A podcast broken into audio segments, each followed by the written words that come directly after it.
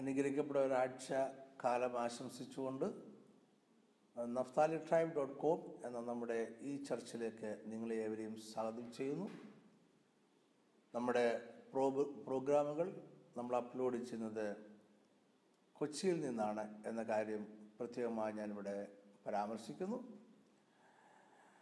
ഈ പ്രോഗ്രാമുകൾ എല്ലാ ഞായറാഴ്ചയും രാവിലെ അഞ്ച് മണി മുതൽ ലഭ്യമാണ്. ഓരോ പുതിയ വീഡിയോസും നമ്മുടെ വെബ്സൈറ്റിൽ ഒരു ആഴ്ചയോളം ഉണ്ടായിരിക്കും. ആ ഒരാഴ്ച കഴിഞ്ഞാൽ അടുത്ത ഞായറാഴ്ചയാകുമ്പോൾ അടുത്ത ഒരു പുതിയ വീഡിയോ നമ്മൾ അപ്ലോഡ് ചെയ്യുന്നതാണ്. എങ്കിലും പഴയ വീഡിയോസ് കാണണം എന്ന് നിങ്ങൾ ആഗ്രഹിക്കുന്നുവെങ്കിൽ ഈ വെബ്സൈറ്റിൽ തന്നെ പഴയ വീഡിയോസ് കാണുവാനായി നിങ്ങളെ സഹായിക്കുവാൻ ഒരു ലിങ്ക് കൊടുത്തിട്ടുണ്ട്. ആ ലിങ്കിൽ നിങ്ങൾ ക്ലിക്ക് ചെയ്താൽ പഴയ വീഡിയോസിലേക്ക് നിങ്ങൾക്ക് പോകാവുന്നതാണ്. ഈ ആഴ്ചത്തെ ചിന്തയ്ക്കായി ഈ ആഴ്ചത്തെ നമ്മുടെ ചർച്ചയ്ക്കായിട്ട് വേർപാടും ദൈവിക സംരക്ഷണവും എന്ന വിഷയമാണ് ഞാൻ എടുത്തിരിക്കുന്നത്.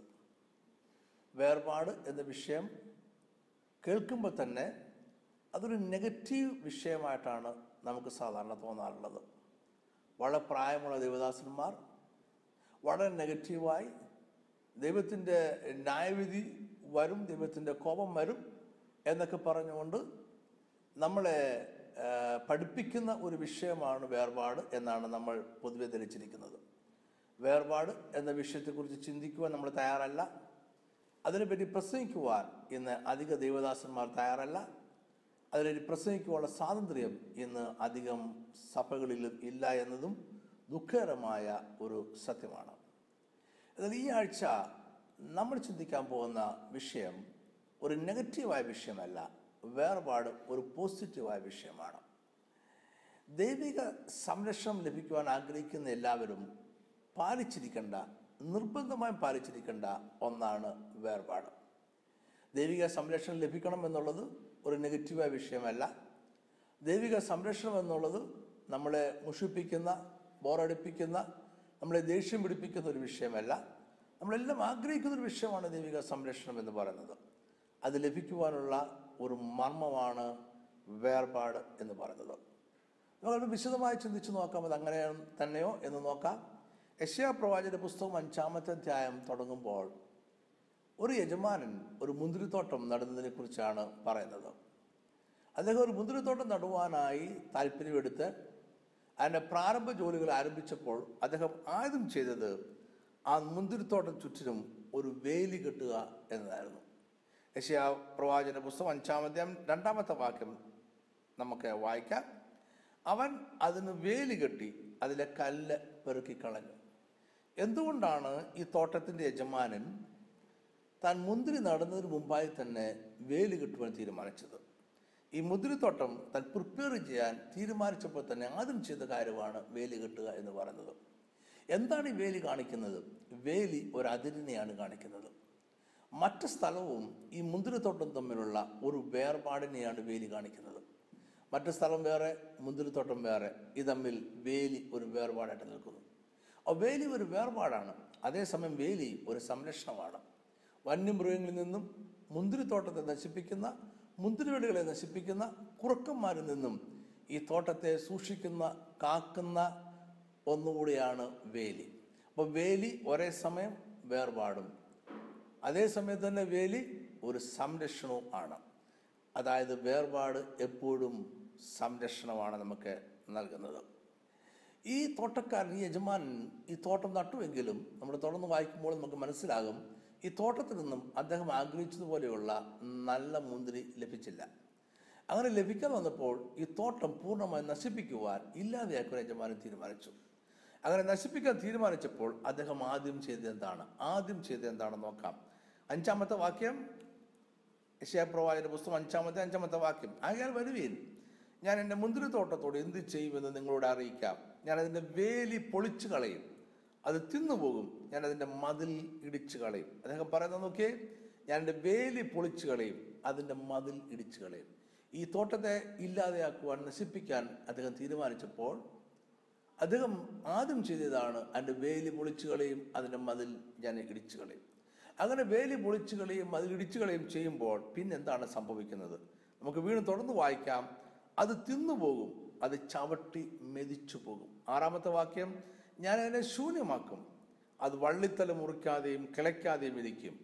പറക്കാരെയും മുള്ളും അതിൽ മുളയ്ക്കും. അതിൽ മഴ പെയ്ക്കരുതെന്ന് ഞാൻ മേഘങ്ങളോട് കൽപ്പിക്കും. പൂർണമായും ആ തോട്ടത്തിന്റെ ഒരു നാശത്തെക്കുറിച്ചാണ് നമ്മളിവിടെ വായിക്കുന്നത്. വേലി ആ തോട്ടത്തിന്റെ സംരക്ഷണമായിരുന്നു. വേലി ആ തോട്ടത്തിന്റെ വേർപാടായിരുന്നു. വേലി പൊളിച്ചപ്പോൾ വേർപാട് പോയി സംരക്ഷണം പോയി വന്യമൃഗങ്ങൾ കാട്ടുജീവികൾ കുറുക്കന്മാർ ചെന്നായ്ക്കൾ ഈ തോട്ടത്തിനുള്ളിലേക്ക് കയറി ആ തോട്ടത്തെ പൂർണമായും നശിപ്പിച്ചു കളഞ്ഞു. ഏതൻ തോട്ടത്തെക്കുറിച്ച് ചിന്തിച്ചു നോക്കൂ. ദൈവം ഈ ഭൂമിയെ മനോഹരമായിട്ടാണ് സൃഷ്ടിച്ചത്. മനോഹരമായ ഭൂമി എന്ന് നല്ലതെന്ന് വളരെ നല്ലതെന്ന് ദൈവം പറഞ്ഞതാണ് ഭൂമിയെക്കുറിച്ച്. എന്നാൽ ആദമിനെ അവയെ സൃഷ്ടിച്ചതിന് ശേഷം അവരെ ആക്കണം എന്ന് ദൈവം തീരുമാനിച്ചപ്പോൾ അത് ഈ ദൈവം തന്നെ നല്ലത് എന്ന് പറഞ്ഞ ഭൂമിയിലാക്കാതെ അതേ ഭൂമിയിൽ അവൻ ഏതൻ തോട്ടം കൂടെ രൂപീകരിച്ച് എടുക്കുകയായിരുന്നു നട്ട് ഉണ്ടാക്കിയായിരുന്നു. എന്തിനാണ് ഈ നല്ല ഭൂമിയിൽ വീണ്ടും ഒരു ഏതൻ തോട്ടം ദൈവം ഉണ്ടാക്കിയത്? നമുക്ക് ഒരു കാര്യം തോന്നുന്നില്ലേ? ഈ നല്ലതും വളരെ നല്ലതും തമ്മിൽ ദൈവം ഒരു വേർപാട് കൽപ്പിക്കുമായിരുന്നുവെന്ന് നല്ല ഭൂമിയാണ്. ദൈവം തന്നെ നല്ലതെന്ന് പറഞ്ഞ ഭൂമിയാണ്. അവിടെ കുറച്ചുകൂടെ മെച്ചമായ കുറച്ചുകൂടെ നല്ലതായിട്ടുള്ള ഒരു ഏതൻ തോട്ടം ഉണ്ടാക്കി ആദമിനെ ഹവയും അവിടെ ആക്കി. അപ്പോൾ അവിടെയും ദൈവം ഒരു വേർപാട് വെച്ചു. എന്താണ് ആ വേർപാട്? നല്ലതും വളരെ നല്ലതും തമ്മിലുള്ള വേർപാട്. ദൈവവചനം അനുസരിച്ച് ദൈവപ്രമാണം അനുസരിച്ച് ജീവിക്കുന്നവർ അനുഭവിക്കുന്ന നന്മയും ദൈവവചനം അനുസരിക്കുന്ന അനുസരിക്കുന്നില്ല എങ്കിലും കൃത്യമായി പള്ളിയിൽ പോവുകയും വല്ലപ്പോഴും വേദപുസ്തകം വായിക്കുകയൊക്കെ ചെയ്ത് മാത്രം ഒരു പൊത്തുവരുത്ത ജീവിതത്തിൽ ജീവിക്കുന്നവർ അനുഭവിക്കുന്ന നന്മയും തമ്മിലും ഒരു വേർപാടുണ്ട് എന്ന് നമുക്ക് തോന്നില്ലേ അതാണ് ഏതൻ തോട്ടം പറയുന്നത്. ഇസ്രായേൽ ജനം നാനൂറിലധികം വർഷം ഈജിപ്തിലെ അടിമകളായിരുന്നു. അവരെ വിടുവിക്കുവാൻ ദൈവം തീരുമാനിച്ചു. അവരെ വിടുവിക്കുവാൻ വേണ്ടി ഫറവോൻ അവരെ അവരെ വിടുവി വിടുതൽ കൊടുക്കുവാൻ വേണ്ടി സ്വാതന്ത്ര്യം നൽകുവാൻ വേണ്ടി ദൈവം ഈജിപ്ത് ഈജിപ്തുകാരുടെ മേൽ പത്ത് ബാധകളെ അയച്ചു. അതിലെ നാലാമത്തെ ബാധ അയക്കാൻ നിലം ദൈവം ഇങ്ങനെയാണ് പറയുന്നത്. പുറപ്പാട് പുസ്തകം എട്ടാം അധ്യായം ഇരുപത്തി രണ്ടാമത്തെ വാക്യവും ഇരുപത്തി മൂന്നാമത്തെ വാക്യവും ഞാൻ വായിക്കുന്നു. ഭൂമിയിൽ ഞാൻ തന്നെ യഹോവയെന്ന് നീ അറിയേണ്ടതിന് എന്റെ ജനം പാർക്കുന്ന ഗോശൻ ദേശത്തെ അന്ന് ഞാൻ നായിച്ചു വരാതെ വേർതിരിക്കും.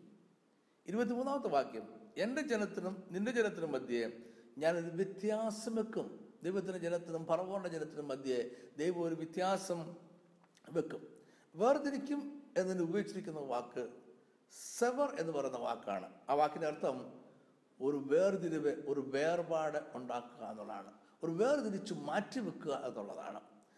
വ്യത്യാസം എന്ന വാക്കിന് ഡിവിഷൻ എന്നുള്ള വാക്കാണ് ഉപയോഗിച്ചിരിക്കുന്നത്. ഡിവിഷൻ എന്ന വാക്കിന്റെ അർത്ഥം ഒരു വിടുതലിനായി ഒരു വ്യത്യാസം ഉണ്ടാക്കുക എന്നാണ്.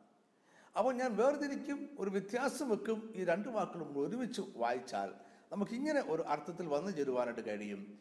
ഒരു വിടുതലിനായി ഒരു വേർപാട് ഞാൻ വെക്കും. അപ്പോൾ ദൈവജനത്തിന് ദൈവം ഒരു വിടുതലിനായി ഒരു വേർപാട് വെക്കും. വേർപാട് വിടുതലാണ്. വേർപാട് വിടുതലാണ്. വിടുതലിന്റെ ഒരു മർമ്മമാണ് വേർപാടെന്ന് പറയുന്നത്.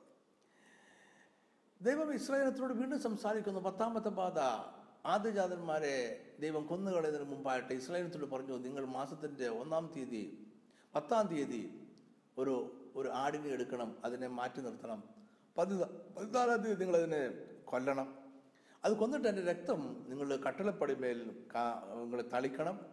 എന്തിനാണ് കട്ടിളപ്പടിമേൽ നിങ്ങൾ തളിക്കുന്നത്? കുറുമ്പടിമേലും കട്ടിളപ്പടിമേലും തളിക്കുന്നതിന് വേണ്ടിയാണ് സംഹാരദൂതൻ രാത്രി വരും. ഈജിപ്തിൽ ദേശത്തുള്ള എല്ലാ കുടുംബങ്ങളിലെയും ആദ്യജാതനെ സംഹാരകൻ കൊന്നുകളി അപ്പം അങ്ങനെ സംഹാരകൻ നിങ്ങളുടെ ഭവനത്തിൽ കയറി കൊല്ലാതിരിക്കേണ്ടതിന് വേണ്ടി നിങ്ങളുടെ കട്ടളപ്പടിമേൽ നിങ്ങളുടെ കുറുമ്പടിമേലെ നിങ്ങളുടെ വാതിൽപ്പടിമേലെ നിങ്ങൾ ഈ കുഞ്ഞാടിന്റെ രക്തം നിങ്ങൾ കൊന്ന കുഞ്ഞാടിന്റെ രക്തം തളിക്കണം എന്ന് യേശു പറഞ്ഞു. എന്ന് ദൈവം പറഞ്ഞു. പതിമൂന്നാമത്തെ വാക്യം നമ്മൾ ഇങ്ങനെയാണ് വായിക്കുന്നത്. പുറപ്പാട് ദിവസം പന്ത്രണ്ടാം അധ്യായം പതിമൂന്നാമത്തെ വാക്യം. നിങ്ങൾ പാർക്കുന്ന വീടുകളിൽ രക്തം അടയാളമായിരിക്കും. ഉപയോഗിക്കുന്ന വാക്കുകൾ നോക്കിയേ. രക്തം അടയാളമായിരിക്കും. വേർപാട് ഒരടയാളമാണ്. വേർപാട് നമ്മൾ വെറുതെ പറഞ്ഞാൽ പോരാ വേർപാട് ഒരു അടയാളമാണ്. ആർക്കും കാണാവുന്ന ഒരു അടയാളമാണ് എല്ലാവർക്കും കാണാവുന്ന ഒരു അടയാളമാണ്. യാക്കോബിനെ പറ്റി ചിന്തിച്ചു നോക്കിയേ യാക്കോബ് ലാബാന്റെ ഭവനത്തിൽ നിന്നും തന്റെ സഹോദരനെ കാണുവാനായും തന്റെ ഭൂദേശത്തേക്ക് പോകുവാനായിട്ടും യാത്ര പുറപ്പെട്ടു. താൻ നദിയുടെ തീരത്ത് വന്നു. ഒരു നദിയുടെ തീരത്ത് വന്നപ്പോൾ യാക്കോബ് നദിയുടെ തീരത്ത് ഇപ്പുറത്തെ താമസിച്ചുകൊണ്ട് തന്റെ ഭാര്യമാരെയും കുഞ്ഞുങ്ങളെയും തന്റെ ആടുമാടുകളെയും അല്ലെങ്കിൽ തന്റെ ദാസിദാസന്മാരെ എല്ലാം അക്കരയ്ക്ക് വിട്ടിട്ട് അവരെ മുന്നോട്ട് പോകുവാനായിട്ട് യാക്കോബ് നിർബന്ധിച്ചു. യാക്കോബ് മാത്രം നദിയുടെ ഇക്കരെ നിന്നു അന്ന് രാത്രി ഒരു പുരുഷനുമായി ദൈവത്തിന്റെ ദൂതനുമായി അവരുടെ മല്ലുപിടുത്തമുണ്ടായി. രാത്രി മുഴുവൻ മല്ലുപിടുത്തം തുടർന്നു. ഈ ദൈവത്തിന്റെ ദൂതന് അല്ലെങ്കിൽ ആ പുരുഷന് യാക്കോബിനെ തോൽപ്പിക്കാനായിട്ട് കഴിഞ്ഞില്ല. രാവിലെ ആയപ്പോൾ ദൈവദൂതൻ പറഞ്ഞു ഞാൻ പോവുകയാണ്. നേരെ പ്രഭാതമായിരുന്നു. യാക്കോബ് പറഞ്ഞു ഞാൻ നിന്നെ വിടുകയില്ല. നിന്നെ അനുഗ്രഹിച്ചല്ലാതെ ഞാൻ നിന്നെ വിടുകയില്ല എന്ന് പറഞ്ഞു. അപ്പോൾ ഈ ദൈവദൂതൻ അല്ലെ യാക്കോ മല്ലുപിടിച്ച പിടിച്ച പുരുഷൻ യാക്കോബിന്റെ തട യാക്കോബിന്റെ തുടയിൽ തൊടയുടെ തടം തൊട്ടു എന്നാണ് നമ്മൾ വായിക്കുന്നത്. ഇരുപത്തി അഞ്ചാമത്തെ വാക്യം ഉൽപ്പ ഉൽപ്പത്തി പുസ്തകം മുപ്പത്തിരണ്ടാം അധ്യായം ഇരുപത്തി അഞ്ചാമത്തെ വാക്യം. അവനെ ജയിക്കയില്ല എന്ന് കണ്ടപ്പോൾ അവൻ അവന്റെ തുടയുടെ തടം തൊട്ടു. ആകെ അവനോട് മല്ലു പിടിക്കൽ യാക്കോബിന്റെ തുടയുടെ തടം ഉളുക്കിപ്പോയി. ഓക്കെ അതിനുശേഷം യാക്കോബ് നടക്കുന്നത് നേരത്തെ നടന്നതുപോലെയല്ല യാക്കോബിന്റെ തുടയുടെ തട ഉളുക്കിപ്പോയി. ആ ഉളുക്കുമായിട്ടാണ് യാക്കോബ് തന്റെ ജീവിതകാലം മുഴുവൻ നടന്നത്. യാക്കോബിനെ കാണുന്നവർ യാക്കോബ് എന്തുകൊണ്ടാണ് നീ ഉളുക്കി നടക്കുന്നത്? നേരത്തെ നീ അങ്ങോട്ട് പോയപ്പോൾ ഇതില്ലായിരുന്നല്ലോ എന്ന് ചോദിച്ചാൽ യാക്കോബ് മറുപടി പറയും. ചിരിച്ചുകൊണ്ട് യാക്കോബ് മറുപടി പറയും. ഇത് എന്റെ അനുഗ്രഹത്തിന്റെ അടയാളമാണ്. ഞാൻ ദൈവത്തിന്റെ ദൂതനുമായി മത്സരിച്ചു മല്ലുപിടിച്ചു ജയിച്ചു. ഞാൻ അനുഗ്രഹം പ്രാപിച്ചു. ഇതെന്റെ അനുഗ്രഹത്തിന്റെ അടയാളമാണ്. സോ പ്രിയ സ്നേഹിതരെ വേർപാട് എന്ന് പറയുന്നത് നമ്മുടെ സ്വാതന്ത്ര്യത്തെ ഹനിക്കുവാനുള്ളതല്ല. നമ്മുടെ സ്വാതന്ത്ര്യത്തെ ഇല്ലാതാക്കുവാനുള്ളതല്ല. ചില എൻജോയ്മെന്റ്സ് ചില ചില കാര്യങ്ങൾ നമ്മുടെ ജീവിതത്തിൽ നിന്നും എടുത്തു കളയുവാനോ നിഷേധിക്കുവാനുള്ളതല്ല. പിന്നെയോ നമ്മുടെ സ്വാതന്ത്ര്യത്തിന് അർത്ഥം നൽകുന്നതാണ് വേർപാട്. നമ്മുടെ സ്വാതന്ത്ര്യത്തിന് ദൈവിക അനുഗ്രഹം കൂട്ടിച്ചേർക്കുന്നതാണ് വേർപാടെന്ന് പറയുന്നത്. നമ്മുടെ സ്വാതന്ത്ര്യത്തിന് ദൈവിക സംരക്ഷണം ലഭിക്കുന്നതാണ് വേർപാട് എന്ന് പറയുന്നത്. നമ്മുടെ സ്വാതന്ത്ര്യത്തിന് ചിലപ്പോൾ ചില ലിമിറ്റേഷൻസ് ഉണ്ടായെന്ന് വരാം. ചില അടയാളങ്ങൾ വേർപാടിന്റെ അടയാളങ്ങൾ നമ്മുടെ ശരീരത്തിലും വേർപാടിന്റെ അടയാളങ്ങൾ നമ്മുടെ സ്വഭാവത്തിലും നമ്മുടെ നോട്ടത്തിലും നമ്മുടെ വാക്കിലും നമ്മുടെ ചിന്തകളിലും നമ്മൾ കൊണ്ടു നടക്കേണ്ടതായിട്ട് വന്നേക്കാം. ഈ അടയാളം ഒരു കാര്യത്തെയാണ് കാണിക്കുന്നത്. ഇത് കാണിക്കുന്നത് ദൈവം ദൈവം എന്നെ അനുഗ്രഹിച്ചിരിക്കുന്നു. ദൈവിക അനുഗ്രഹം എന്റെ മേലുണ്ട് എന്നാണ് ഈ അടയാളം കാണിക്കുന്നത്.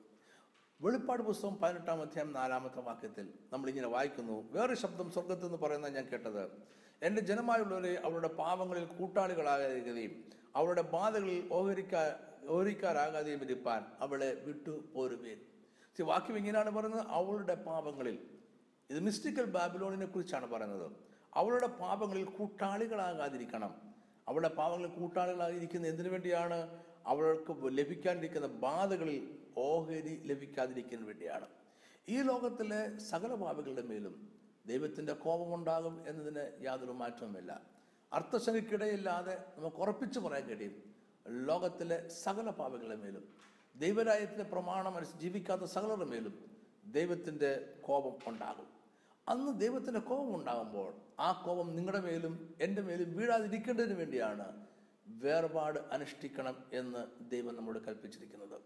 നമ്മുടെ ജീവിതത്തെ പാപികളുടെ മേൽ വീഴാൻ പോകുന്ന ലോകത്തിന്റെ മേൽ വീഴാൻ പോകുന്ന ദൈവകോപത്തിൽ നിന്നും രക്ഷിക്കാൻ വേണ്ടിയാണ് നമ്മൾ വേർപാട് അനുഷ്ഠിക്കണം വേർപെട്ട ജീവിതം അനുഷ്ഠിക്കണം എന്ന് ദൈവം പറയുന്നത്. ഇത് നെഗറ്റീവ് മെസ്സേജ് അല്ല ഇതൊരു പോസിറ്റീവ് മെസ്സേജാണ് രണ്ട് കുരിന്തിയർ ആറാമത്തെ പതിനേഴാമത്തെ വാക്യം നമ്മളിങ്ങനെ വായിക്കുന്നു. അതുകൊണ്ട് അവരുടെ നടുവിൽ നിന്ന് പുറപ്പെട്ട് വേർ വേർപെട്ടിരിപ്പീൻ എന്ന് കർത്താവ് അരളി ചെയ്യുന്നു. ഒന്നും തുടരുത് എന്നാൽ ഞാൻ നിങ്ങളെ കൈക്കൊണ്ടു. എന്തുകൊണ്ടാണ് നമ്മൾ വേർപെട്ടിരിക്കാൻ പറഞ്ഞത്? ഞാൻ നിങ്ങളെ കൈക്കൊള്ളും. ഞാൻ നിങ്ങളെ കൈക്കൊള്ളും. പതിനെട്ടാമത്തെ വാക്യം വായിക്കുന്നു. നിങ്ങൾക്ക് പിതാവും നിങ്ങൾ എനിക്ക് പുത്രന്മാരും പുത്രിമാരും ആയിരിക്കും. എന്തുകൊണ്ട് വേർപാട് അനുഷ്ഠിക്കണം? ഞാൻ നിങ്ങളെ കൈക്കൊള്ളും. ഞാൻ നിങ്ങൾക്ക് പിതാവായിരിക്കും. നിങ്ങൾ എനിക്ക് പുത്രന്മാരും പുത്രിമാരും ആയിരിക്കും. അവിടെ പ്രിയ സ്നേഹിതരെ വേർപാട് ദൈവിക സംരക്ഷണത്തിന് മർമ്മമാണ്. ദൈവിക സംരക്ഷണം ലഭിക്കുവാൻ മറ്റു യാതൊരു മാർഗവും നമ്മുടെ മുന്നിലില്ല. ഇത് ദൈവരാജ്യത്തിന്റെ പ്രമാണമാണ്. മാറ്റമില്ലാത്ത പ്രമാണമാണ്.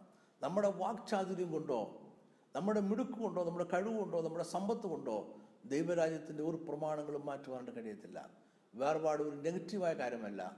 പിശാച നാളുകളായ വേർപാടിനെ ഒരു നെഗറ്റീവായ കാര്യമായി നമ്മുടെ മുന്നിൽ അവതരിപ്പിച്ച് നമ്മുടെ മുന്നിൽ പ്രസന്റ് ചെയ്ത് നമുക്ക് അതിനോടൊരു ദേഷ്യവും വിദ്വേഷവും ഒരകൽച്ചയും ഉണ്ടാക്കി. വേർപാടിന്റെ ശരിയായ മർമ്മം നമ്മൾ മനസ്സിലാക്കണം. വേർപാട് നമുക്ക് വേണ്ടിയുള്ളതാണ്. നമ്മുടെ സംരക്ഷണത്തിന് വേണ്ടിയുള്ളതാണ്. നമ്മുടെ അനുഗ്രഹത്തിന് വേണ്ടിയുള്ളതാണ്. അത് നമ്മുടെ ജീവിതത്തിലെ ഒരു അടയാളമാണ്. അതുകൊണ്ട് ഒരു വേർപെട്ട ജീവിതം നയിക്കുവാൻ തീരുമാനിക്കുക ആ തീരുമാനത്തിൽ ഉറച്ചു നിൽക്കുക അത് നിങ്ങളെ തീർച്ചയായിട്ടും ദൈവിക അനുഗ്രഹത്തിലേക്ക് വഴി നടത്തും ദൈവം നിങ്ങളെ അനുഗ്രഹിക്കട്ടെ.